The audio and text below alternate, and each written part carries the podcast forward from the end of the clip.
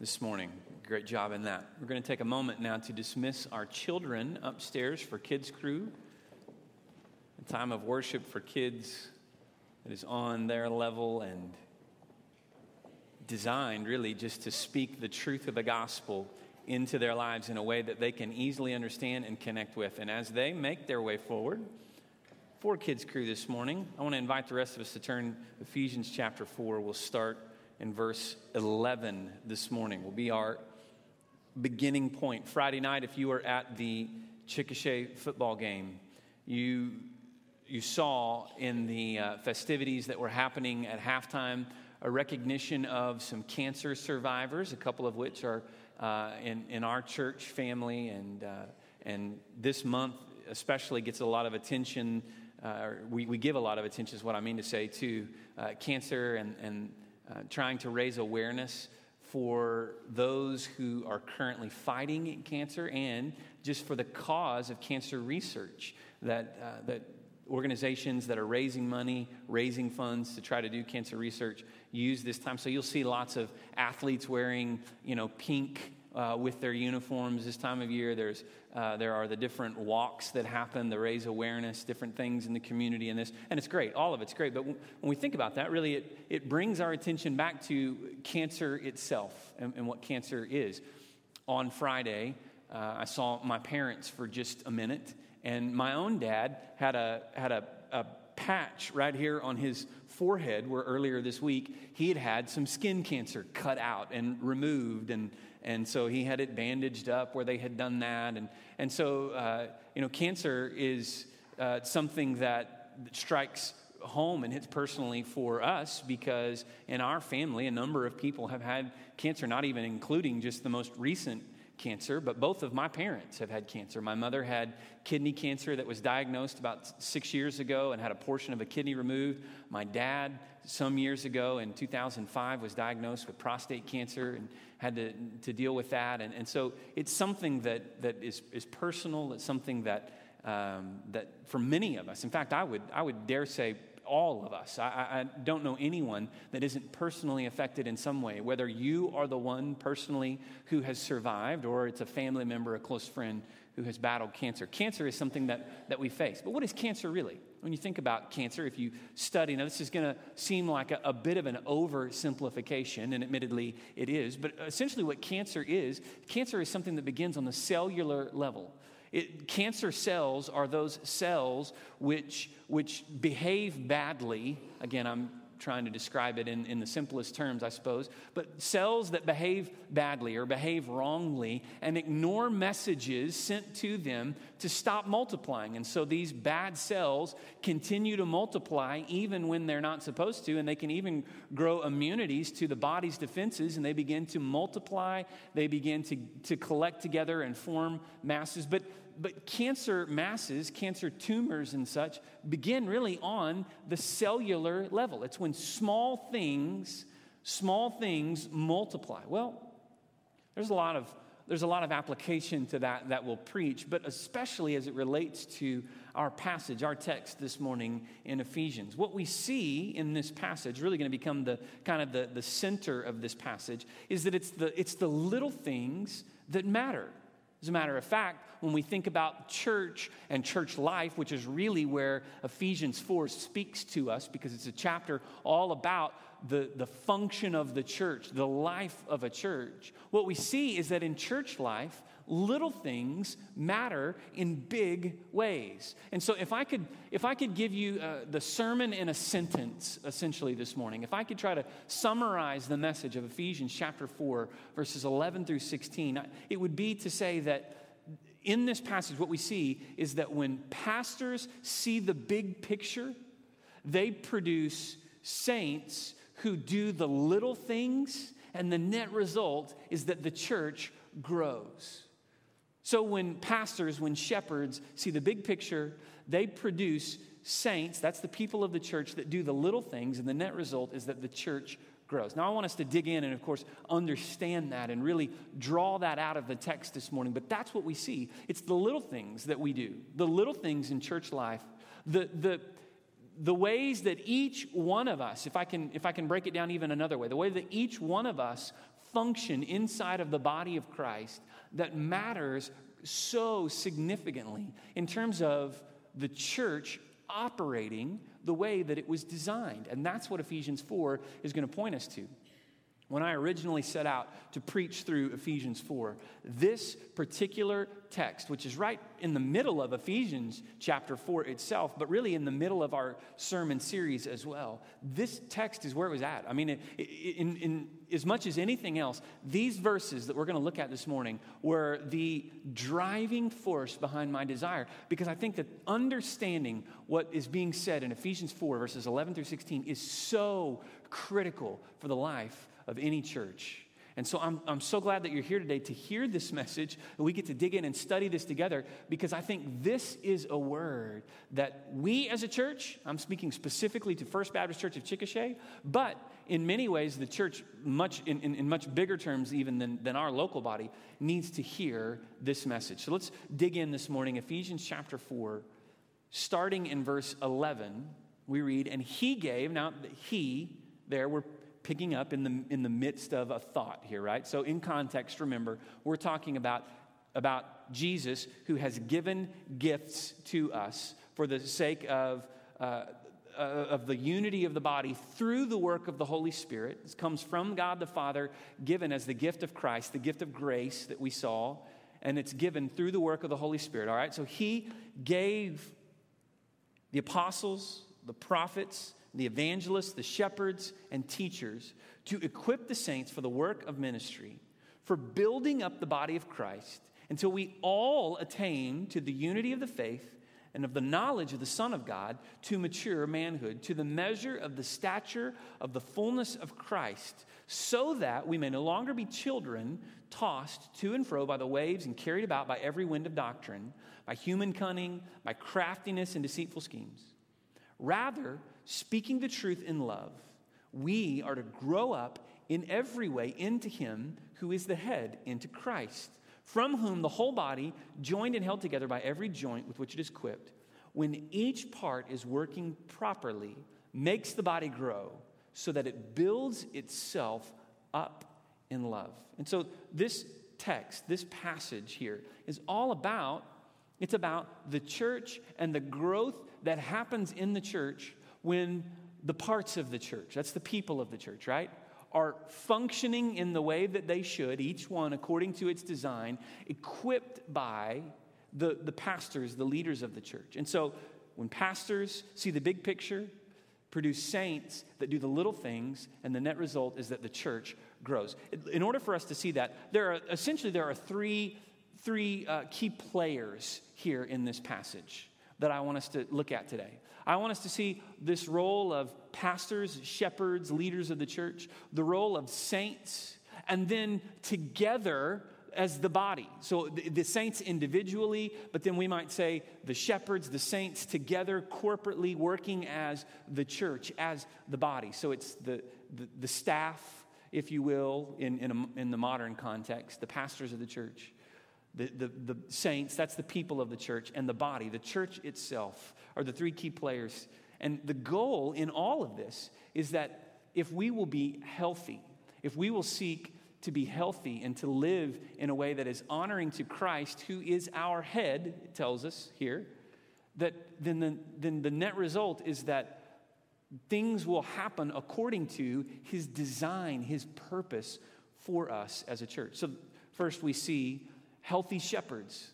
Healthy shepherds. These are pastors who are fit for their task. It says in verse 11, He gave. So understand first and foremost, He gave. Who, who gave? God gave. God gave these leaders, He appointed, might be another word that we could use there. He appointed these leaders for a specific role in the life of a church. Now, uh, you could say that if God gave the, the leaders to the church, you could say, well, then your pastors are a gift from God. And, uh, and, and I say that somewhat tongue in cheek, right? Because it always feels like there's a self serving agenda in saying that. But I'm, I mean that in, if I can, to, to separate myself out of that picture at all. I'm not meaning to say by any means that I am a gift to you from God. That would be uh, egotistical to say the least, uh, if not uh, maybe unhealthy in a number of other ways. But it, take me out of the, the equation, okay? Take, take any individual for that matter. When you look at the role of the, the pastors, the shepherds of the church, what this is telling us is that they were given by God. They were gifted or appointed by God for a specific role in the life of the body. So, what is that role? What are they to do? Well, even the way that He has named the many different offices here all essentially point us to the different roles because you have several different words used. Look at these in verse 11 apostles, prophets, evangelists, shepherds, teachers. But all of these roles point to the, the leadership of the church. And in many ways, we would say that these roles are fulfilled today by the pastors of a church. So if you go to any church, particularly the church in America, you go to any, any church in America, right? And, and you're saying, well, where do we see these roles played out? Where do these roles come into play in the life of a church? shepherding, speaking prophetically, leading out in, in, in, terms of evangelistic ministry, teaching. These are the works of the pastors, the leaders of a church. Now, it would be a whole other message, I suppose, to really break each of these roles and these functions down because they're not all the same. I don't mean to say that they all mean the same thing. Apostle, the apostolic gift is a different gift from the prophetic gifts, different from the, uh, the, the evangelistic gift or the evangelist, shepherds, which, by the way, that word shepherds is a word that's used throughout the New Testament, but it is the word that we use today for pastor. That's where the word pastor even comes from, is from the role of a shepherd, or that word shepherd. Or teachers, which could also be translated as shepherd teacher. That word in other places gets translated as shepherd teachers. And so all of these things today are, are, are different in, in the way that, uh, that, that we understand them, and yet, in, in every pastor that I know of, their job description reads like a bullet by bullet list of how they're to do these different things, how they're to function in their role and accomplish these different, uh, these different, well, uh, the different gifts, to use the different gifts to do their work.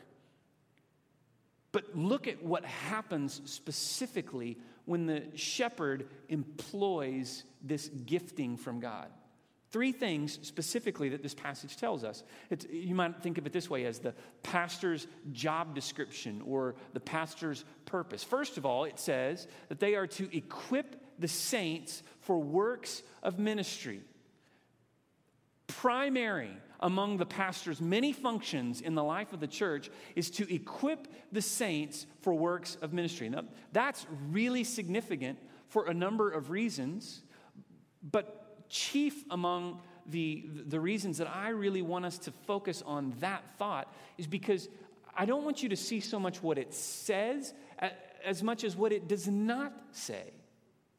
What it says is that pastors are to equip saints for works of ministry. That's plain, we understand that. But here's what it does not say it does not say that pastors are to do the ministry, that they're to be the hired hands, the, the, the, the, hired guns that come in and do all the work and all the ministry in the church, and so that everybody else can stand by and critique them and evaluate and, and either uh, you know, cheer them on and applaud them or uh, give them, you know, their, their short laundry list of all the things that they're not doing well. It's not about the things that the pastor does in the sense that the pastor's to try to do it all. His primary role is to equip saints for works of ministry. Equip the saints. Now, that word equip, that's an important word. It's used twice in this passage. We see it in verse uh, in, in verse 12, but then again, we go down and we find it again in verse 16, which, which it is equipped. So, talking here about equipping and then the product when the, when the parts are equipped. That the equipping of the saints is, is really significant because if we understand this correctly, that means that the primary function of the leadership of the church is to do things that are going to equip and build the body so that the body can do works of ministry. Now, one of the things that I think sadly is wrong with so many churches in America today, and, and I'll be honest enough to say that we find roots of this even here in this body, is that far too often the pastors are looked to to be the ones that do the ministry while the people stand by and just kind of direct them or, or just wait to be served. And there's a consumeristic kind of mentality that is rampant in our churches in America today that says that the pastors are the main players and that the church's job is just to, is just to follow along and, and do very little other than show up and give their money. And, and that's so broken in, in terms of what the Bible teaches.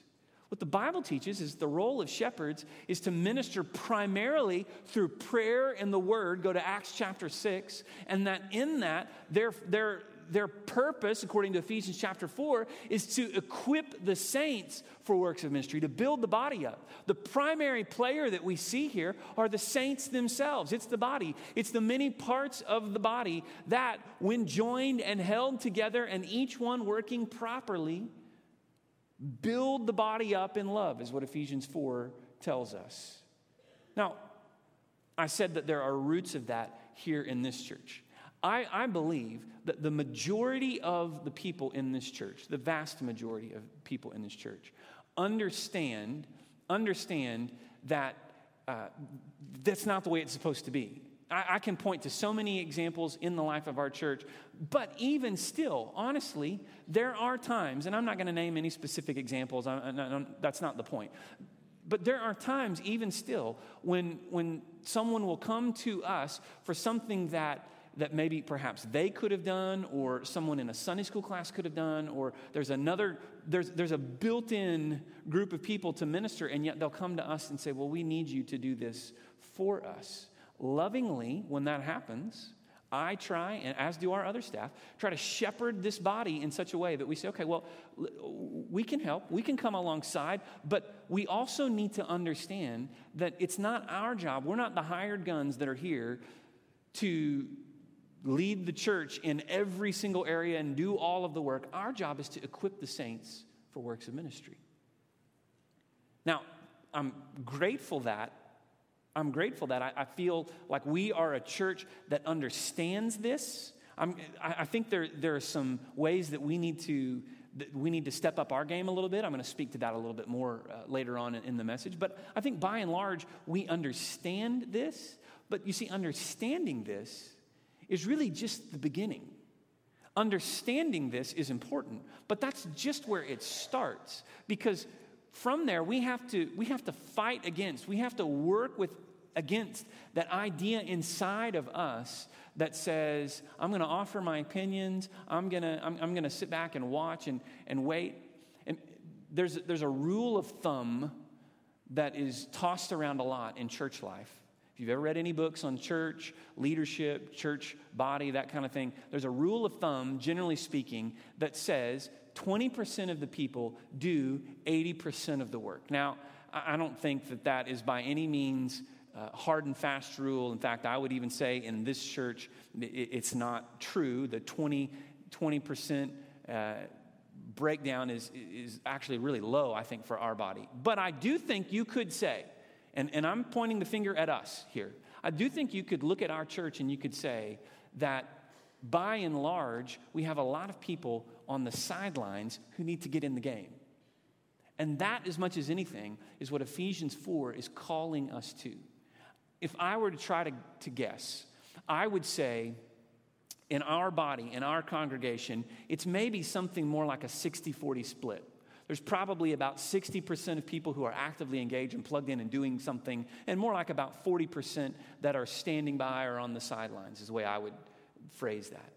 But even that even that, as we're going to see, means that we've got some work to do because the biblical model is every part, 100% engaged in the work of the church.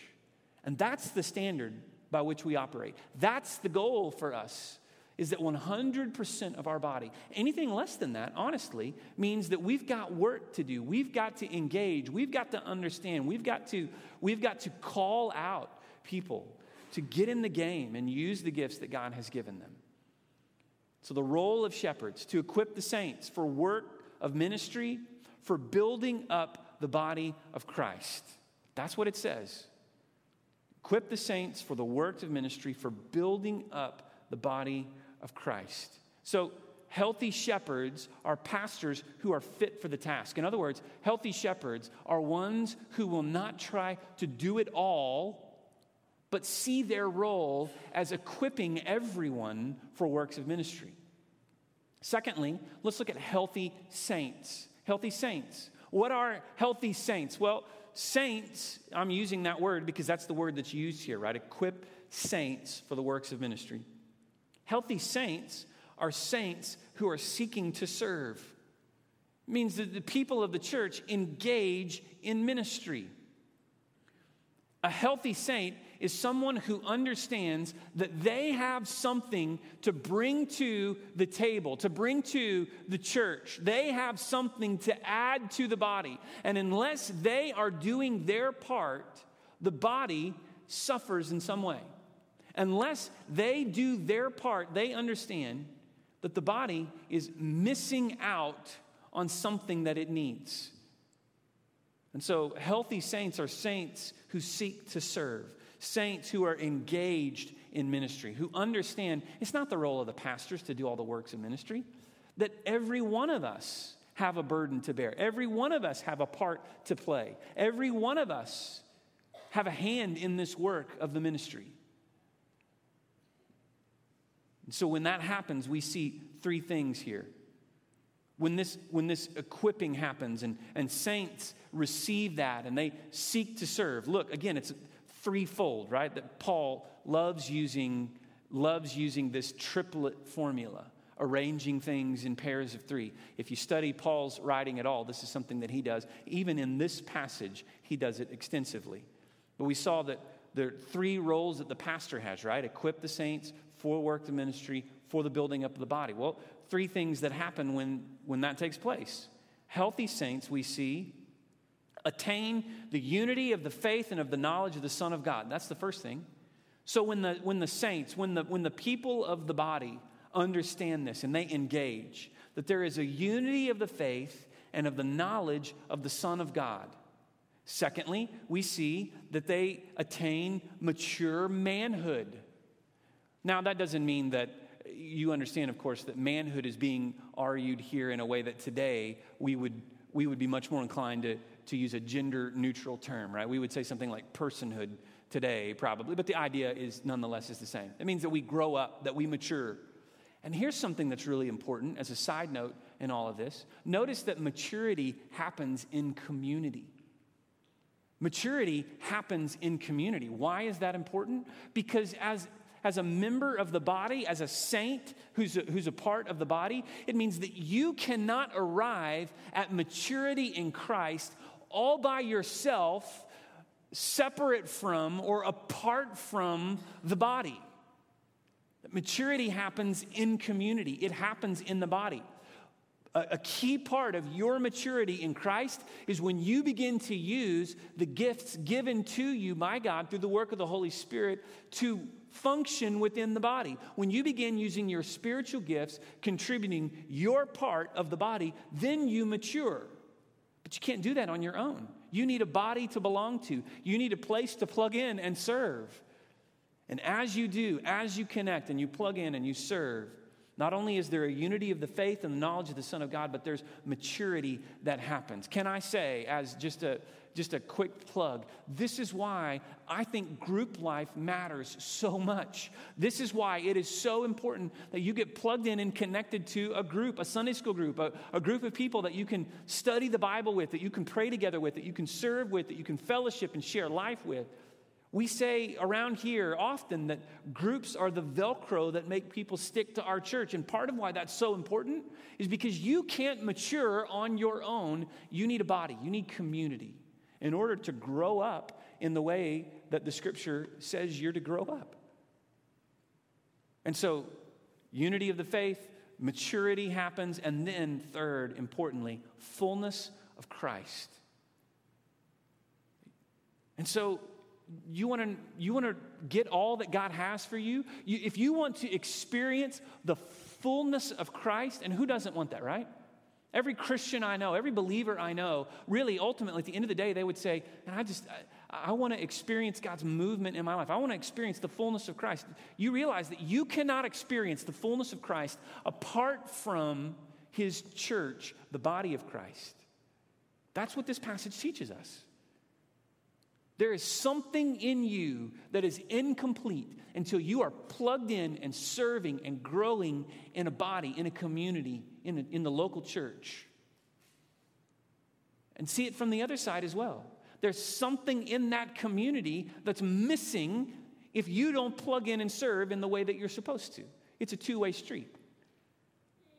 And so, healthy shepherds don't try to do it all themselves. They don't try to shoulder all of the ministry themselves. They see their role as equipping saints. Healthy saints are those who step up, who say, Put me to work, put me in, coach. I recognize I've got a job to play. There is something for me to do in serving this body. I need to belong to the body, I need to be engaged with the body, I need to be actively involved in works of ministry, understanding that when I engage, I will mature the church will be unified and we will experience the fullness of Christ.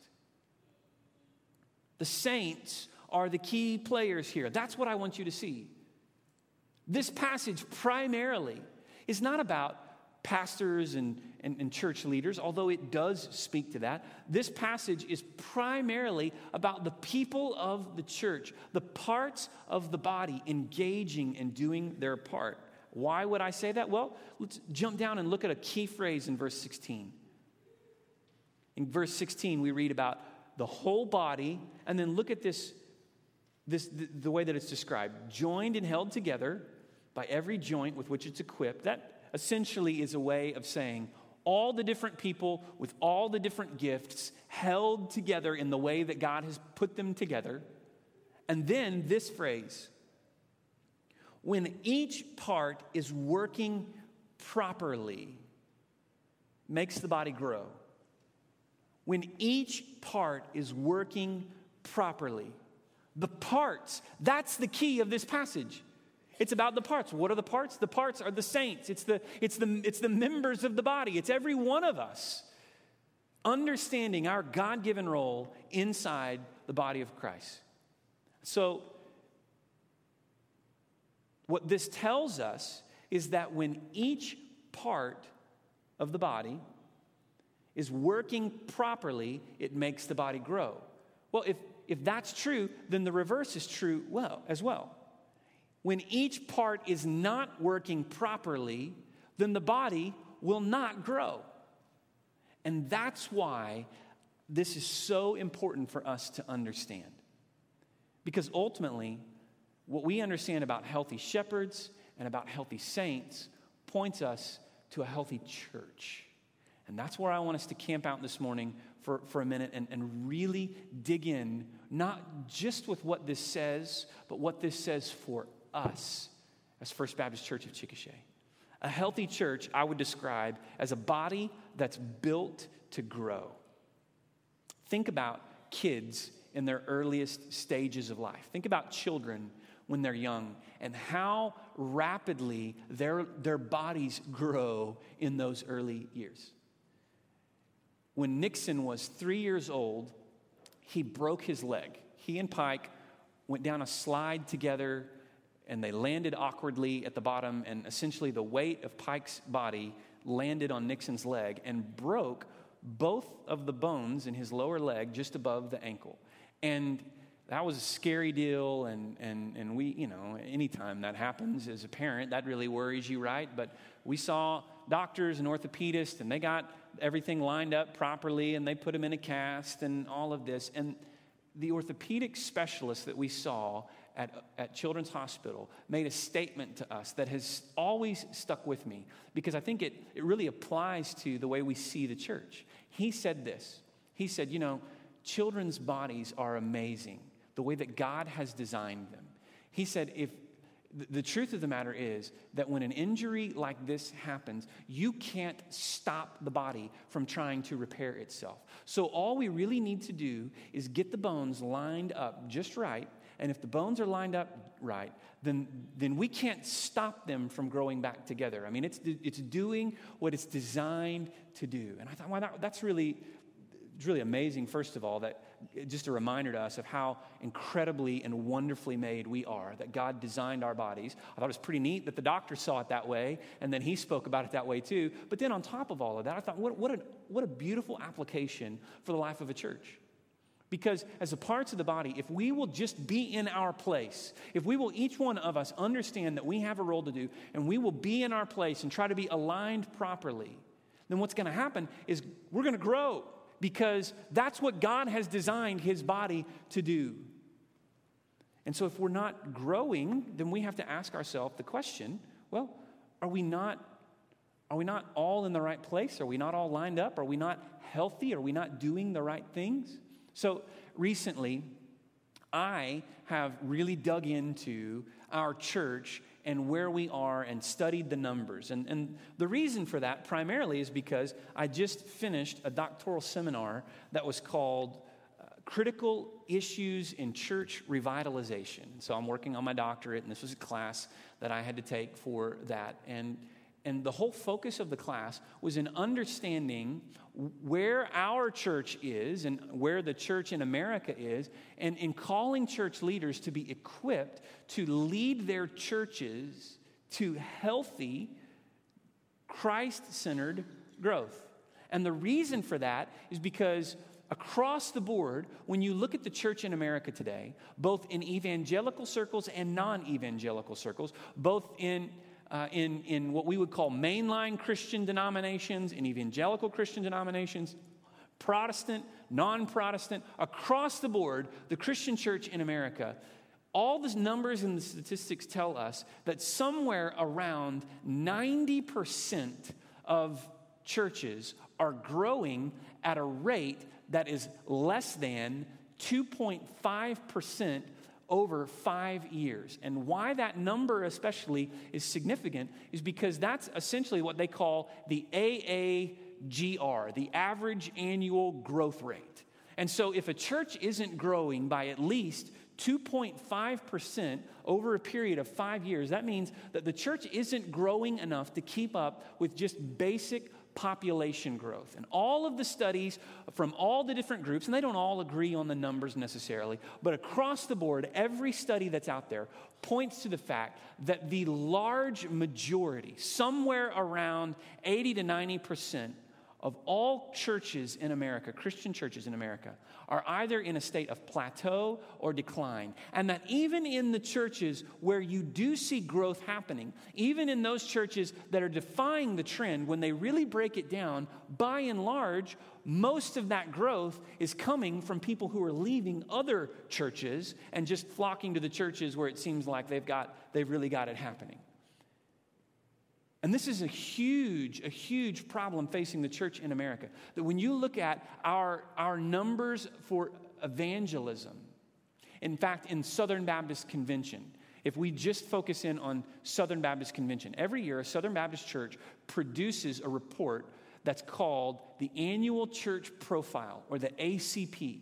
And according to the ACP, you report numbers based on your Sunday school attendance and your church size and your giving and, and all these different things the number of baptisms that you saw and the number of people that joined your church this last year. And, and that number of baptisms is a key metric because that's part of the way that we track how many people we're evangelizing. When you look at the life of a church and you want to say, well, how are we reaching people? How are we really reaching the lost? The way that we track that is we look at our baptisms because baptism is a key step in Southern Baptist life in, in reaching someone and connecting them with the body.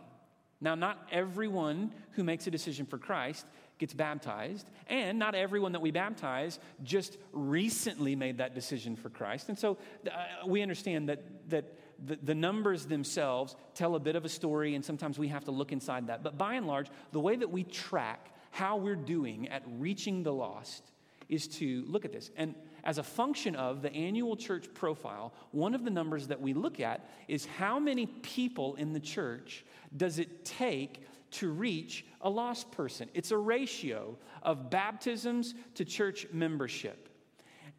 If you were to study in Southern Baptist life about, uh, about 50 years ago, if you were to go backward in time about 50 years ago, 50 to 60 years ago, that was the height of the Southern Baptist Convention in terms of like our, our numerical size and, and the growth of our denomination. We've been in a slow, steady decline for a period of about 50 to 60 years, as have, as I've already mentioned, really every uh, Christian denomination in America. And when you look at the numbers and you study the trends, what the numbers tell us is that about 60 years ago, it took on average around 20 members of a church to see one person saved.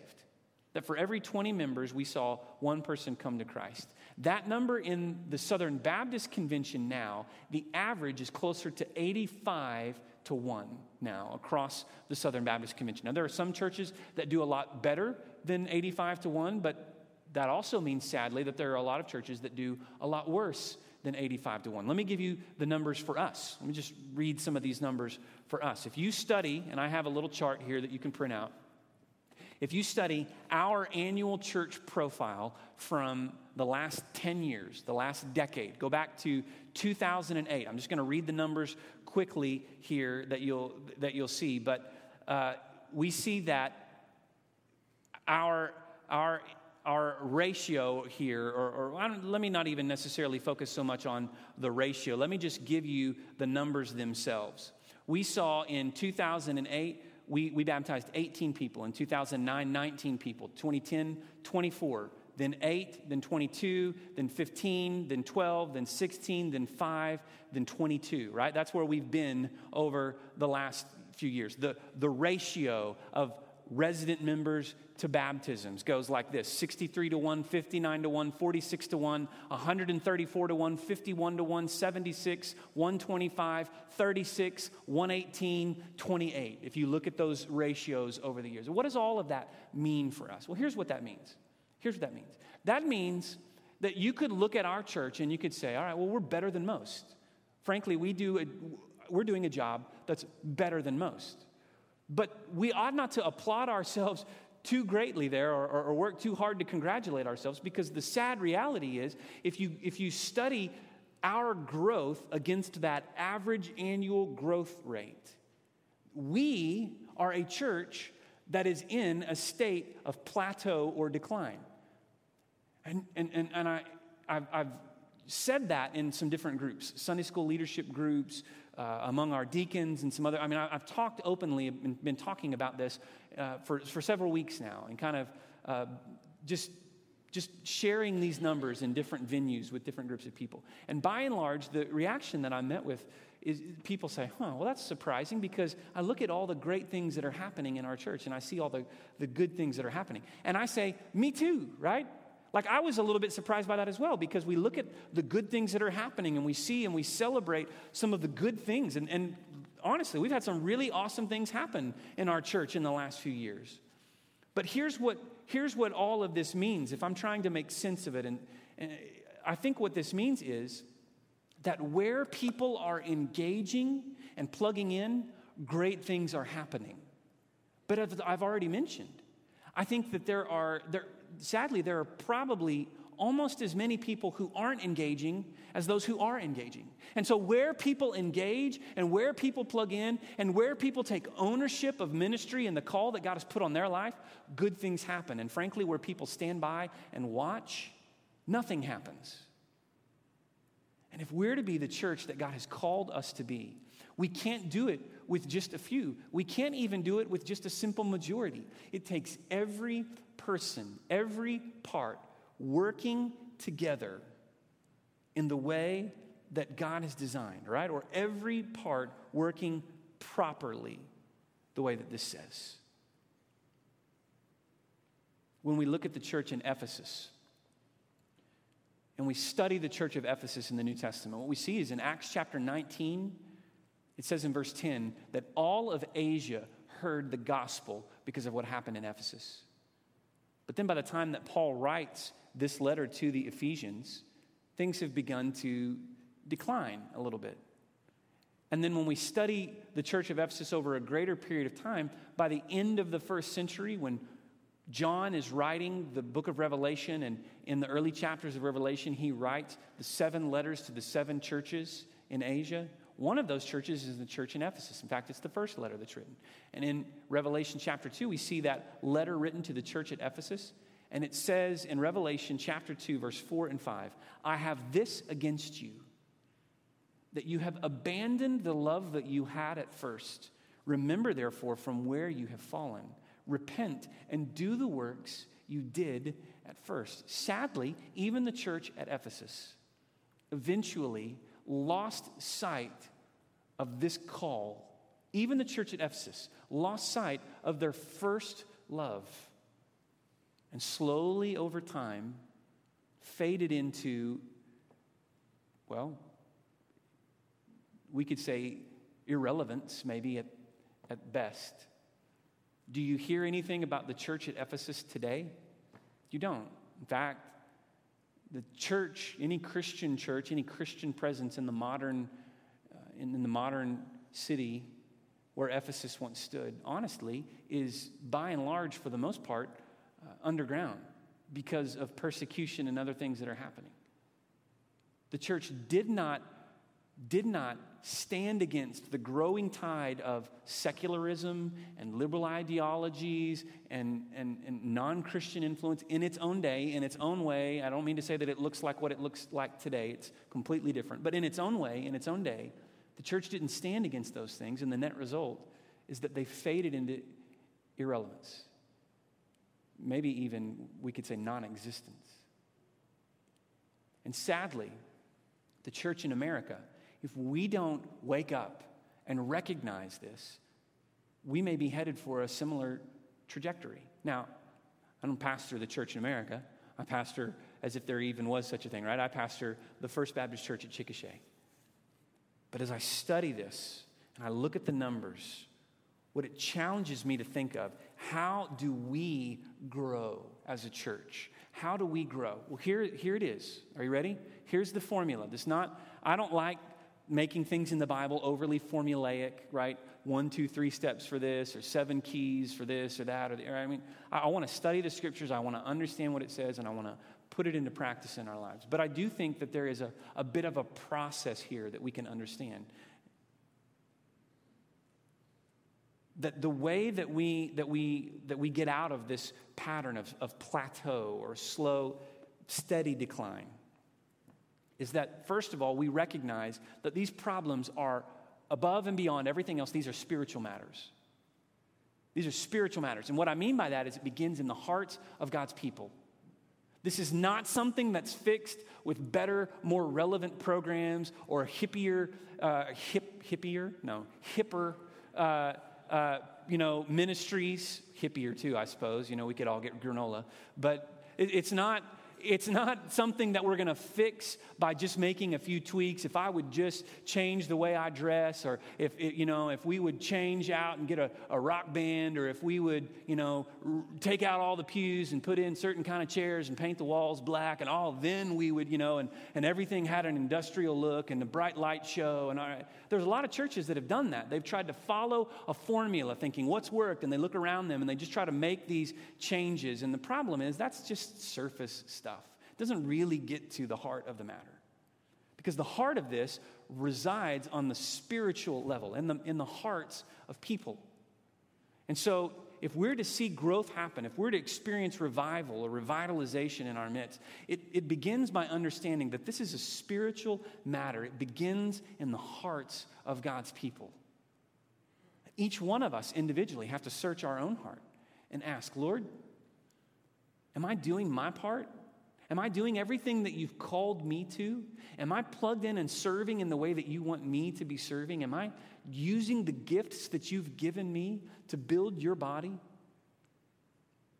And then, practically speaking, okay, so it's first and foremost it's spiritual, but then practically speaking, the way that we that we that we accomplish this is that the people who are on the sidelines have got to get in the game. The people who are standing by, watching, have got to find a place to plug in and serve. Because if I understand this right, verse 16 tells us that when each part is working properly, the body will grow. And so if each part isn't working properly, the body isn't going to grow, at least not in the way that it could if each part were working properly. You see? Practically speaking, the answer is to get more people involved and give more people ownership of the ministry of the church. We grow the ministry of the church when the people of the church all take ownership of that ministry. It's not just my ministry, it's not just mine and the staff. It's our ministry together, collectively, that we share as the First Baptist Church of Chickasha, as the body of Christ that He's put here on this corner of Fourth in Chickasha, right in the heart of the city. God has called us to be a, a lighthouse I've mentioned that there are some really great things that have happened in our church. Listen, I, I'm, i want to cherry pick a few examples. There are so many that I could use. But when you look at our church and you go backward over the last five to 10 years of our church, the things that have seen the most significant growth were the things that the pastors had the smallest part in. Now, you can think of that what you will, I guess, right? You could think, well, good, we don't need you guys. Maybe you don't.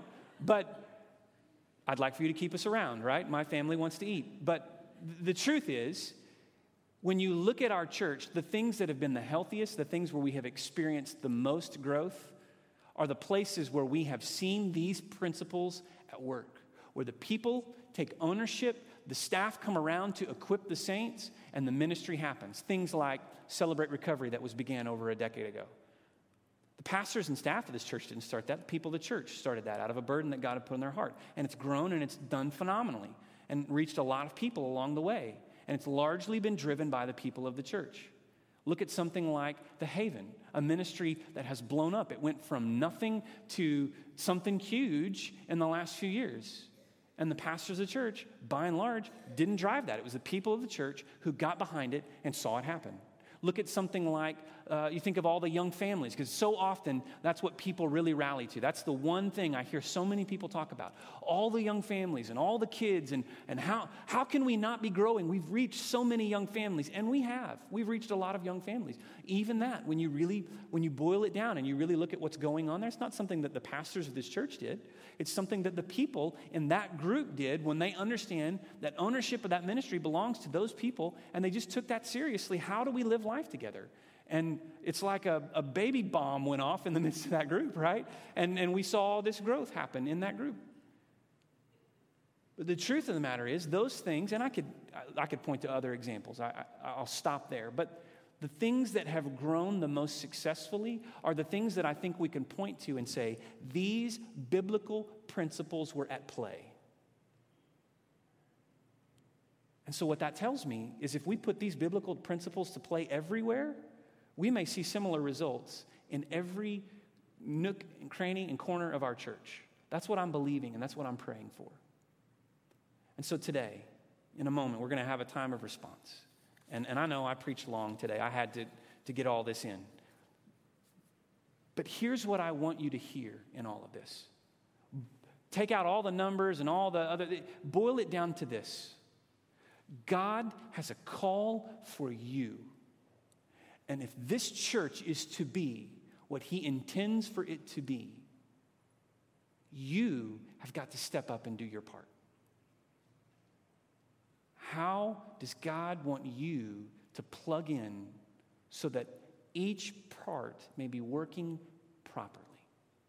Let's pray. Lord, burden our hearts for what this looks like in each one of our lives, that we might be plugged in working properly, serving in the places where you have put us, so that the body may grow. Not for our sake, but for yours, Jesus. Not so that we can get the credit, so that you receive the credit. That you are honored and glorified, not only now, but for all of eternity, with the lives of those who find salvation in Jesus. Move in our midst, we pray, Holy Spirit. Amen.